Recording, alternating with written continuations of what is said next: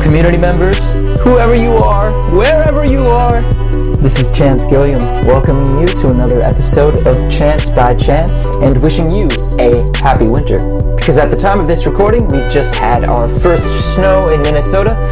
Better bundle up and enjoy it because there's no bad weather, only poor preparation. Chance by Chance is a podcast serving young creators as they navigate the professional field by initiating timely and sometimes challenging conversations with established artists, scientists, innovators, and educators. I'm opening a door for more honest and productive discourse while investigating lessons, habits, beliefs, you name it, from these influential figures and equipping you with those same tools and resources to succeed. Be sure to find and subscribe to Chance by Chance on iTunes. Share it with a friend or coworker, and if you'd like to offer still further support, visit patreon.com forward slash chance by chance. That's P A T R E O N dot com forward slash chance by chance to leave a one time or better yet recurring donation. You can safely and securely give 50 cents per episode $2 per episode. You could share $10,000 per episode. I'm not picky. Every bit of it helps me dedicate more of my time to expanding the scope of this endeavor. During the month of November, 20% of my total proceeds will be given to the Iodine Global Network, an organization providing that crucial micronutrient to people in the developing world. Iodine deficiency is the leading preventable cause of intellectual and developmental disabilities worldwide.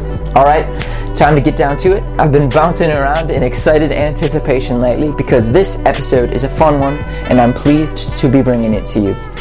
Isabel Nelson is a co founder and the artistic director of Transatlantic Love Affair, a celebrated physical theater ensemble specializing in collaboratively created original work and theatrical storytelling.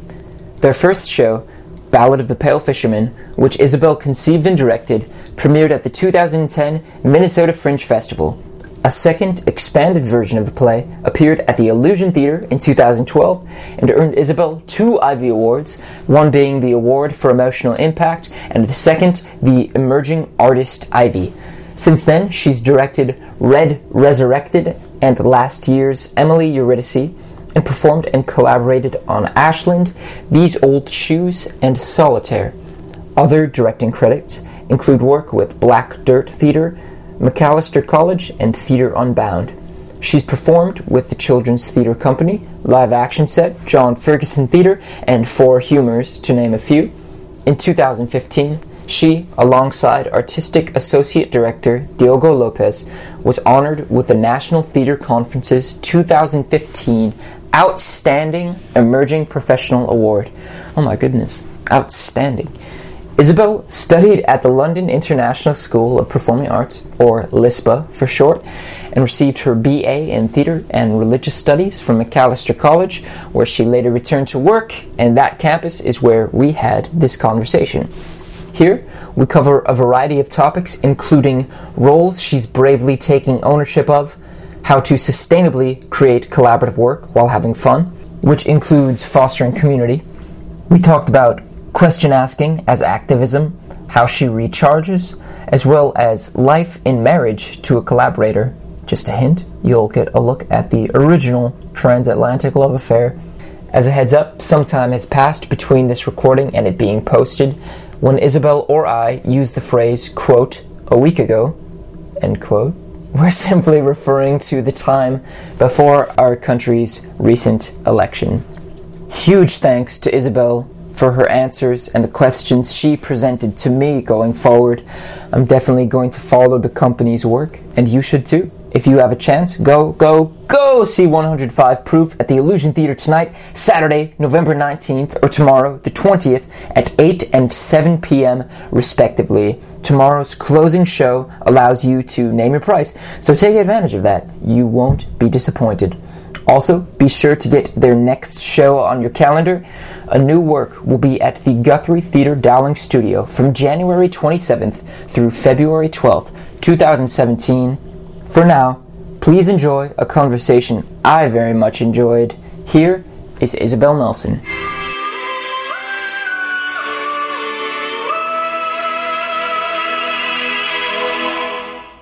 Hey, Isabel. Thanks Hi, for coming on the show. Yeah, my pleasure. Yeah, it's nice to meet you. How, I'm, I'm wondering how you think of yourself. Do you view your role as a director, as a storyteller? When you uh, when you look back on the story of your life, how how do you see your role in Oh, you don't start out with softballs, do you? No, we're jumping right in. We're jumping right in. awesome. Um, oh goodness. Well, it's funny. I was actually just thinking earlier and speaking earlier today of someone about kind of what I consider my top like three identities to be as a human being. Earlier today. Yeah, earlier today. Then you- then you're practiced apropos. already. Oh, Hardly. um, that was that. I wasn't pointedly asked. It was just sort of a, something that came up. But um, I'm going to enter your question a little bit at a, at a different angle than maybe you intended. But How- yeah, however you um, want to tackle it. I think certainly my identity as a woman plays very strongly into my art. I do. I, I, I think kind of in general, artist is an identity that I feel very strongly towards. I'm increasingly, although depending on the moment in time, feeling identification with my role as a mother, uh, as a teacher, as a social activist, as a feminist. Insofar as my art is concerned, I started out as a performer or identifying as a performer. I now identify much more strongly as a director.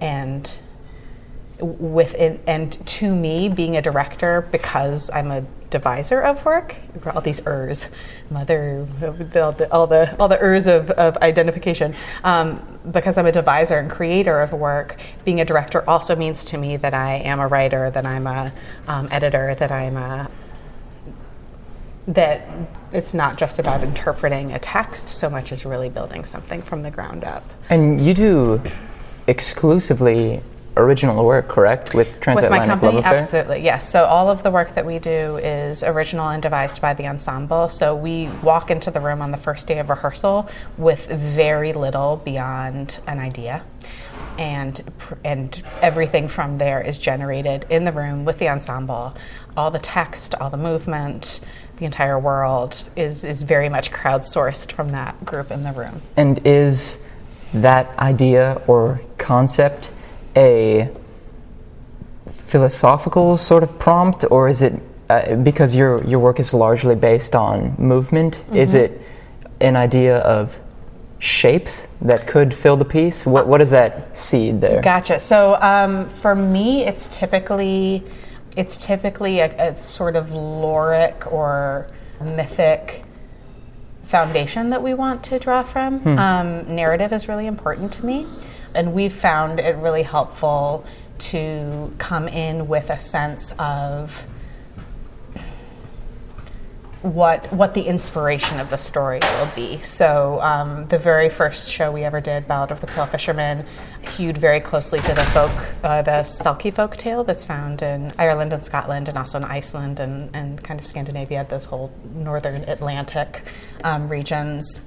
Our second play compl- really was inspired by Red Riding Hood. Um, wouldn't necess- someone wouldn't necessarily sit down and watch it and be like, "I'm watching Red Riding Hood," but that provided sort of the original kernel of Oh, inspiration okay, for that. okay. Oftentimes, we will also come in not only with that, but with a sense of the soundscape, so uh, some sort of musical inspiration, Hmm. because we always have live music in our work. And oftentimes, as well, particularly in our first three productions, um, we also came in with a sense of landscape. So Landscape. what the um, what the physical yeah what the physical world was if there was kind of an overriding topographical or um, what's the word I want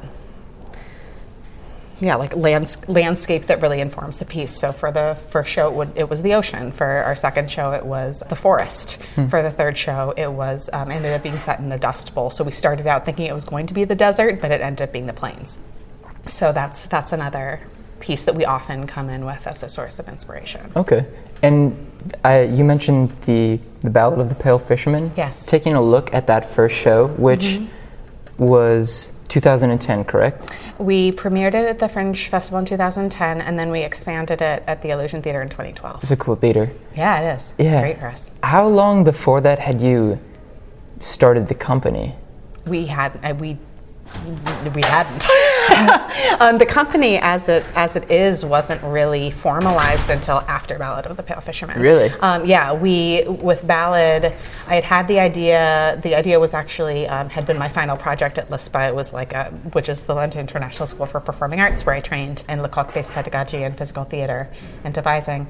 And so I came in with that idea and pulled together a group of people that I either knew to have some sort of devising background or strong physical sensibility that they could bring to a, the work or a particular skill that would kind of flesh out the whole.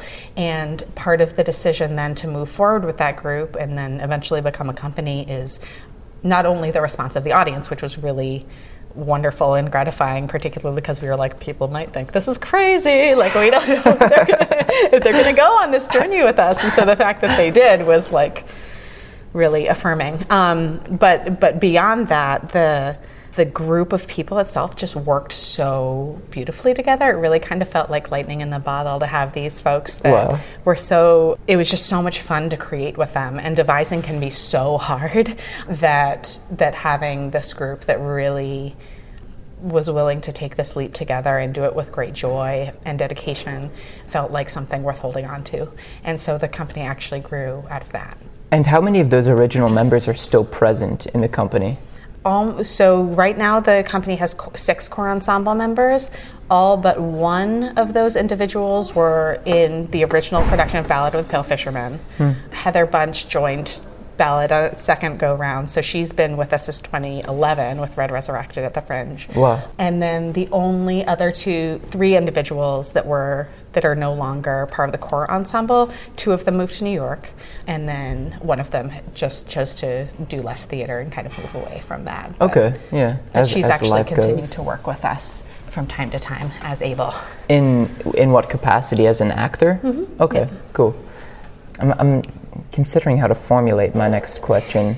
You said that it, it was lightning in a bottle just because it was Yeah. Mm-hmm. so fun devising work with these people, and having continued to work with them over a number of years. How have you how have you kept it fun?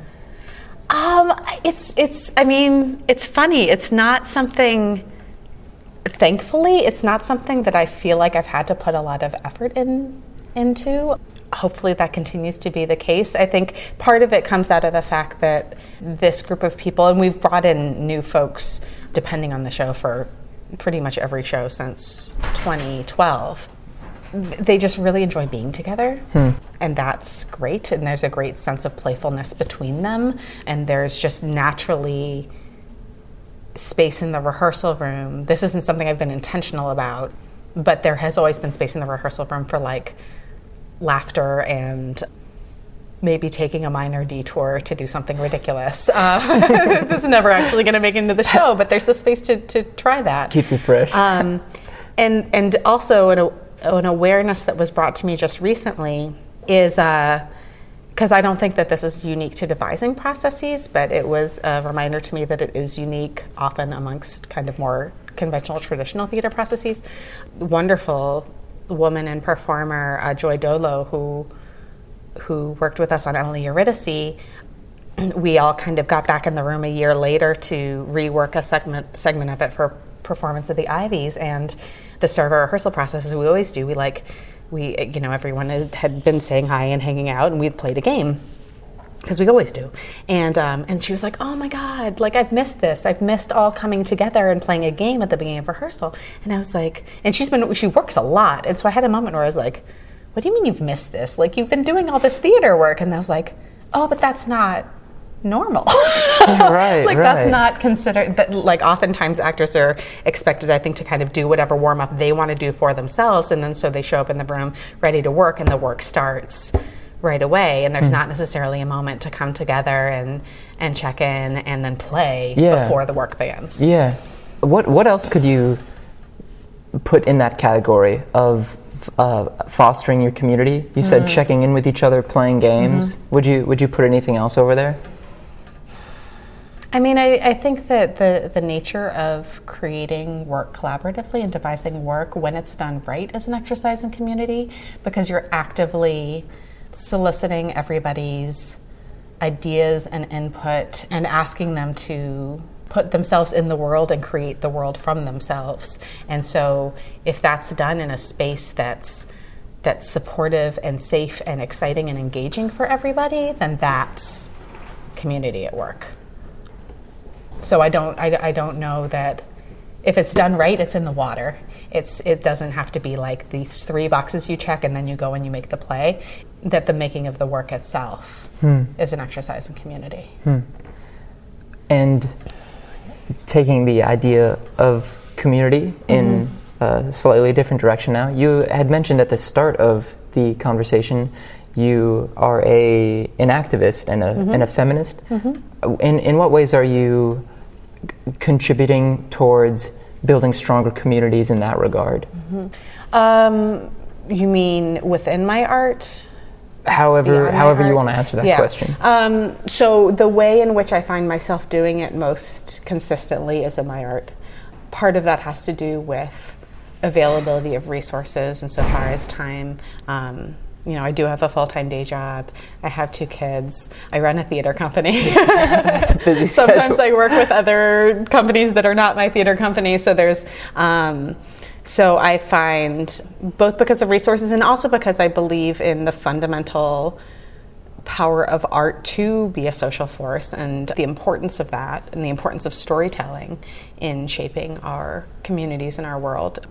That's where I choose to focus the, ma- the majority of my energies. And I think that it's interesting, but in some ways, it's this particular moment in time that inspires me to say out loud, like, yes, an identity is social activist. I think I've been shy to say that in the past. I think our very, very, very recent election results have been kind of a, a call to action to me to actually state that identity in the world and, and own it a little bit more loudly. That said, I th- one of the strengths of the work that Transatlantic does, I think, is that the way in which we are political is that we tell deeply human stories. I think that if you are being if you are being honest and truthful about there's there's no way to tell a deeply human story that is not political. Uh, the way in which my feminism comes through is that I often center on women's stories, though they're not and and that this and the stories that I build usually are coming from um, are asking questions, even if they're subtle questions about women's roles or expectations of women or um, the assumptions that we make about what's what's acceptable, what's um, what's allowed, um, and and I think increasingly too, we've been taking be really intentionally working to diversify the range of identities represented in our performing ensembles. Um, and I think that's important not only because of the idea of a broader range of people being able to see themselves on stage, but also I'm a really, really adamant believer in the in the the potential of devised theater in particular uh, to really if you've got a diverse group of voices making the work, how much more relevant, universal, truthful can the work be? And so it's I think that there's there's a number of sides to that, and those are some of the ways in which I see my my identities as feminist and social activist playing out Yeah. the artistic realm. Yeah, I really like what you said about devising with a, a, a diverse group mm-hmm. um, and achieving maybe a more balanced center point. Mm-hmm. You know, if we're all coming from different angles mm-hmm. versus a group of people on one side coming from their slightly different angles, it'll be different places that you reach. And to connect an idea to this, reading over your biography, I saw mm-hmm. you attended Macalester College, where you also now work, mm-hmm. for not only theater but also religious studies. That's true. I'm wondering where those worlds meet and in relation to this to this idea we're on, mm-hmm. what you think unites people. You know, when, when you do bring a, a group of people with magnitudes of differences, mm-hmm. if, you know, if just superficial differences, mm-hmm. in, in your opinion, what is it that is a, the common underlying factor, and how do you get to seeing that? Yeah. That's a very long-winded question. well, I'll answer the first one, which is kind of the commonalities or, or the place the place that religious studies and theater Yeah. intersects Yeah. potentially. And for me, it's it's asking big questions, and and investigating what it means to be human, what it means to believe in something, and yeah, the- i- i- there's there's strong storytelling elements to both, um, and and at, at their strongest and most potent, they both tell stories that are deeply relevant and and universal um, in some ways. So that's the intersection for me. Although I always knew I'd be a theater major and was shocked to find myself a religious studies major, but that's how it that's how it happened. Just showed um, up. and and kind of retrospectively are like I'm like oh it kind of makes sense, um, but and then it's it's harder for me to answer the second question. Again, maybe because of this moment in time when when the divisions feel so etched on you know a week ago and it would have been easier to give kind of a sweeping answer about like the innate nature of humanity and the things that tie us all together. And i still think that's true. I still think that the thing that we all have in common is that we're human. Um, with all the beautiful potential and harrowing flaw that that encompasses. And so that's all I know to try to express is is humanity and how how complex that is. Hmm. The light and the dark. Hmm.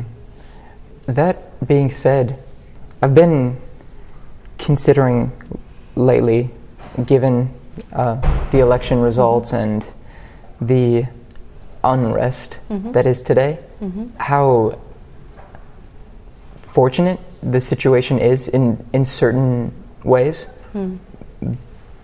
Because w- we're the next 20 years to be just like the, the past 20 years. I, I think a lot of the problems that we're experiencing would just be prolonged. However, faced directly with these problems, it gives us a, a really special opportunity to ask the big questions. And I'm also putting some thought towards how to do that. And the same as you said, my, you know, my thinking was different a week ago. It's a, some unknown territory going forward. It's, it's hard to navigate. Yes. Uh, um, in, in life, when you're going through these sorts of places or within your personal life, uh, difficult times, what do you connect to? Like maybe a religious story, these stories of deep humanity that you talked about. Are, are there any um, stories or lessons from earlier on in your life that you keep coming back to? Getting you through hard times? It's a good question. I don't know if I have an answer. I don't know that there's a story that I return to. After all I said about the importance of storytelling, you're like, ah, I don't know if there's a story. I mean, yeah, the, the I mean, it depends on the nature of the dark times.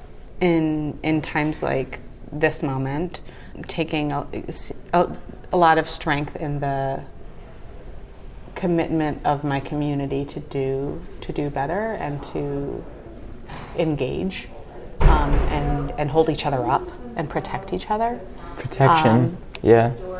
in more personal difficult times um, just finding ways to refill the well which for me includes time in nature it includes moving like physically being active running moving just being active is really uh, yoga i mean just the ways i can keep my body alive and centered does wonders for my mind singing Singing? Mm-hmm.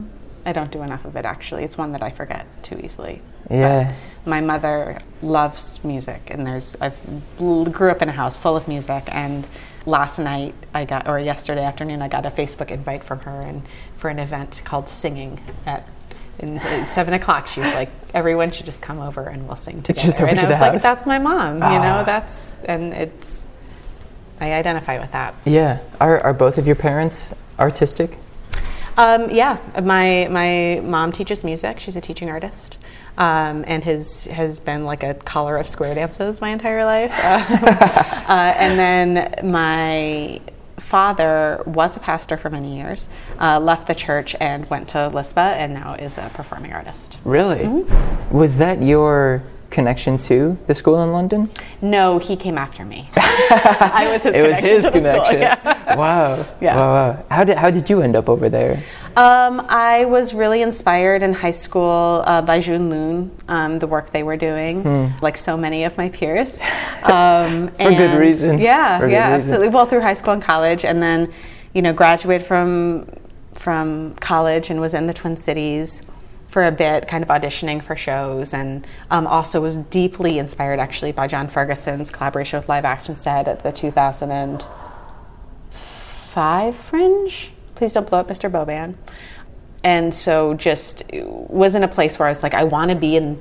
I want to be in those shows, and so, and my thinking at the time was, oh, I'm gonna like, I will qualify myself to be in there, those shows. I will go and I will train in physical theater, and then I will get cast in other people's productions, and it's to be great. And and which is which is true. I've I've worked now with Jon and and Four Humors and all these folks that I was really excited about.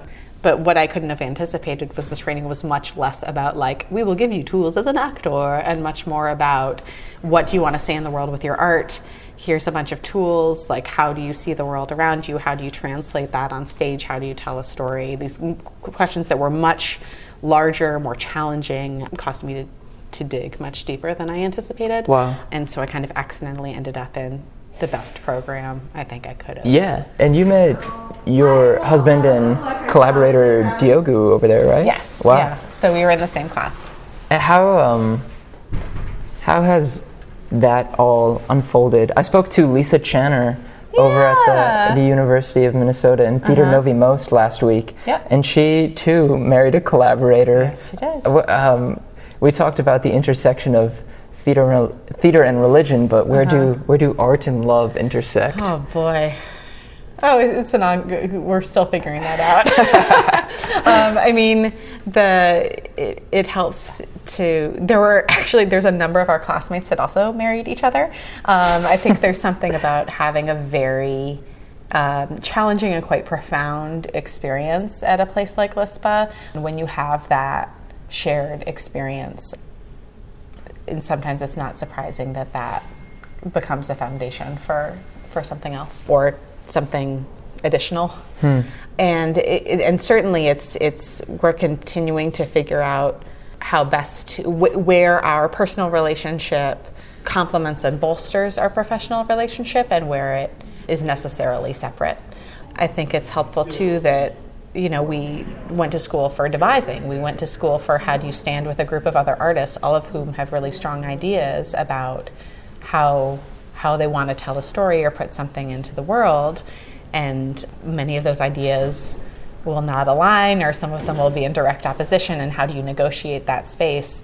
Um, and I remember telling my mom about it, like in the first year, being like, "Oh, mom, it's so hard. Like we we're randomly assigned these groups and given this assignment. We have to build this thing, and everyone's arguing over like, you know, like I want to do it this way, and they want to do it this way, and you have to figure out like what things you fight for, and what things you let go, and what things you can meet in the middle on." Oof. And my mom was listening to me say all this, and she was like, "Oh, so you're learning to be married?" I was like, "Oh God, it's like that's what marriage is." It's funny how that turned out. yeah, and, and like Diogo and I weren't together at the time, but like, but now I kind of think back to that to that conversation with my mom, and there are parallels there, strong parallels to creating art in a collaborative way and creating a life together in a collaborative way. And how do you maintain a healthy life with your partner? Because, uh, I mean, especially in this day and age, it seems like not a lot of people are really able to s- sustain that. I mean, mm-hmm. some some definitely are, but if you look at divorce rates and mm-hmm. whatnot, it's definitely grown in recent years. What do you put first in your in your personal relationship there? it's it put first is hard because I mean there's love obviously and respect and these things, but communication I think is really really really critical, mm. and and that I think has been a marker for Diogo and I of like when we're doing well, it's because we're communicating well, hmm. and when we're having a more difficult time, it's because we're not. Which isn't to say that communicating well means that you're on the same page, you're both in the same place. Not necess- that's not necessarily true, but if you feel like you can share where you're at and you can receive where your partner is and you can be together even in a moment of difference or even in a moment of difficulty, that's a strength that is essential hmm. to to keeping everything going. And is that the safe space or the protection that we had discussed earlier in, in, in any ways? Absolutely, yeah, yeah. I think that Being able to communicate openly? Yeah, absolutely, hmm. absolutely. Well, I know we're coming up on the end of your time. To, to shift gears, Yeah. do you have uh, any sort of meditation practices? These are kind of rapid fire questions, and you can Sure. take however long you want to answer, but Um, yoga and time in nature I, are the, the closest that I get. Those two? Um, and I think that there's something too about it's not it's not as intentional as I think a meditation practice ideally is. But I have a, a- an infant son at the moment, and there's something about babies and how just immediately in the moment they are, and how present in the moment that they are. That's um, really particularly these days, is, is really grounding for me and, and helps to keep me in the in the moment in a way that I'm I'm finding myself very grateful for. yeah. Okay. And how about most gifted books? Or if you don't give a lot of books, favorite books? Oh, favorite books. I like that question. Oh, Bel Canto by Ann Patchett is one of my favorites. Anna Karenina by Leo Tolstoy is another one of my favorites. Yeah. There's a book that I've had since I was like 10 called The Book of Qualities by J. Ruth Gendler, which, um, which I've always loved, which basically takes qualities and describes them in like two to three paragraph or one to three paragraphs as though they're people. Um, so, like for example, I think the first one I ever heard was like courage sleeps on, on a futon on the floor and knows first aid. Her cousin is anxiety. She knits quilts and sells honey at the farmers market. I mean, these sorts of things where it's like, what are their routines? What are their loves? Who are they related to?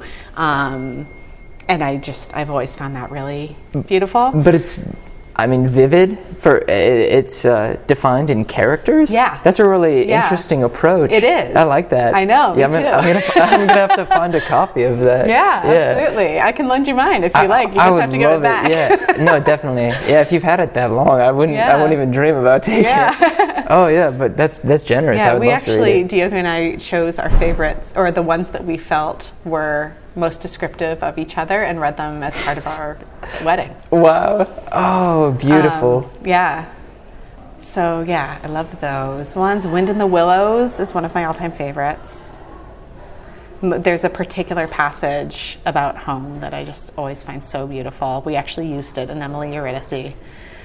You always feel like you forget some of the really good ones when you're when you're not expecting the question. Yeah. But those those are all ones that. I and that's a good few right there. Yeah. Um, who else in the community do you think is doing good work? And I was just laughing because whenever I ask that question, people are afraid that they're going to forget some Yeah, what you had no, just said about the books. Absolutely. Um, but un- understanding that, whoever comes first to mind, Right, Who, who do you who do you like in the community? Um, I mean, I think Michelle Hensley and the work that she does with 10,000 Things is just so inspiring in so many ways. Yeah. Um, I, I really admire um, how it's a it's a mission driven arts organization and with incredibly high quality art and artists. So she's she's been my she, 10,000 Things and Michelle have been kind of my number one for a long time. Certainly, certainly since um, Jeune Lune sort of went away in its in that manifestation. And I there's just we just have so many wonderful peers that all are do and I and I love that there's so much devised theater work in this town, but it's all it all feels so complementary. Yeah. Like live action set does something so different from Four Humors, does something so different from Sandbox, does something so different from what we do. And so it's always so exciting and affirming to see the stories that they're all telling and, and the ways they're putting it in the space, which is so different from the stories that that we tell or the ways we put things in the space. So yeah, it's one of those things where I don't really want to start listing because then I really will start. you know, but like, um, but I also I've also been really excited by the work I've seen from Walking Shadow and how well that they do text based work. And it's exciting to see the changes happening at the Guthrie now too. Yeah, true. Very true. Where can people find you? You've got your theater's website. Are you on social media? Yep, we're on Facebook, we're on Instagram, and we're on Twitter. Um, we are best of those at updating the Facebook page. Okay. Um, though we're, we're we're getting better with Facebook and Instagram for sure. Yeah, and because we're a transient theater company, obviously we don't have like a brick and mortar home. Checking our website for what's coming up next is typically the best way to figure out where we're going to be. And didn't you just open a show? We did, absolutely. So, 105 Proof for The Killing of Mac the Silencer Klein is at the Illusion and runs through November 20th. Um, so, that will be the next two weekends. And then we kick right into development and rehearsals for our show at the Dowling Studio Awesome. um, at the end of January. Cool. All right, so I can link all of that up in the show notes. Yeah. Isabel, thanks for coming on the show. Oh my God, my pleasure. It was a blast. me. Yeah, we'll have to we'll have to do a part two sometime. Bring it on. Thanks for taking the time. Take care. Hey, all you lovely little gnomes. That's a wrap. That was Isabel Nelson. Make sure to show her and her company some support. Go to transatlanticloveaffair.org. Find them on Facebook, Instagram, Twitter. Buy some tickets to an upcoming show. There's some really cool things going on over there, and you really need to check it out. That being said, also find Chance by Chance on iTunes and Patreon. Show me some love and support. Share this with someone you know. That's the most important thing. Just want to keep getting these messages out. All right, for your listening pleasure as you go, here's an oldie but a goodie. Seems appropriate given the conversation I had today. This is a song called Transatlantic Flirtation by Peter Campanelli and yours truly. Thank you for listening. Take your chance before you. Circumstances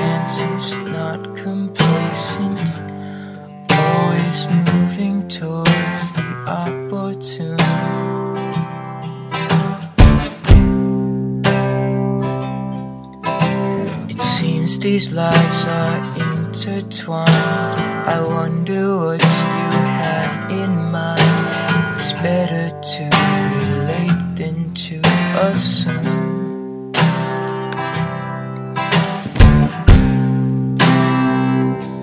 If you can see past the broken ties, my wandering mind is compromised. I'm enthralled to believe believe it won't be long until we've mollified and mounting strife is set aside. Aren't we all duly free in terms agreed?